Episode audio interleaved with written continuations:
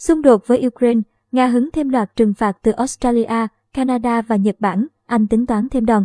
Ngày 8 tháng 3, giờ Việt Nam, Nhật Bản, Australia và Canada tiếp tục mở rộng danh sách trừng phạt các cá nhân và thực thể Nga để phản ứng với chiến dịch của Moscow ở Ukraine.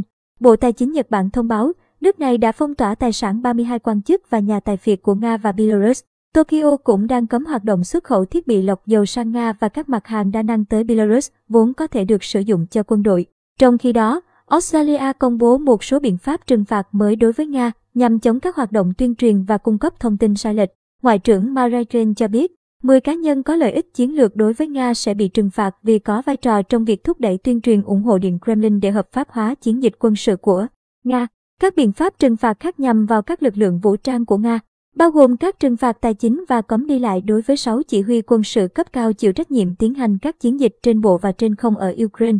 Theo bà Penn, cùng với các đối tác, Australia sẽ đẩy Nga ra khỏi các hoạt động kinh tế, chuỗi cung ứng và luồng thông tin của các nước này. Về phía Canada, sau cuộc gặp giữa Thủ tướng Justin Trudeau với những người đồng cấp Anh và Hà Lan, Ottawa đưa thêm 10 cá nhân của Nga vào danh sách trừng phạt. Thủ tướng Trudeau nhấn mạnh, các biện pháp trừng phạt này gia tăng áp lực đối với giới lãnh đạo Nga, trong đó có nhóm nòng cốt của Tổng thống Vladimir Putin. Đáng chú ý, tỷ phú, chủ sở hữu câu lạc bộ bóng đá Chelsea Roman Abramovich vẫn vắng mặt trong danh sách trừng phạt mới. Ông Abramovich là bạn thân của Tổng thống Putin và cũng là người có nhiều hoạt động kinh doanh ở miền Tây Canada. Các biện pháp trừng phạt của Ottawa cho đến nay đã nhằm vào hàng trăm quan chức trong chính quyền Nga và một số nhà tài phiệt. Cùng ngày, Ngoại trưởng Anh Lee Truss tuyên bố, London có thể áp đặt trừng phạt đối với hàng trăm cá nhân Nga vào ngày 15 tháng 3 tới nếu Quốc hội nước này thông qua dự luật khẩn cấp đúng dự kiến. Theo Reuters CBC News, AP,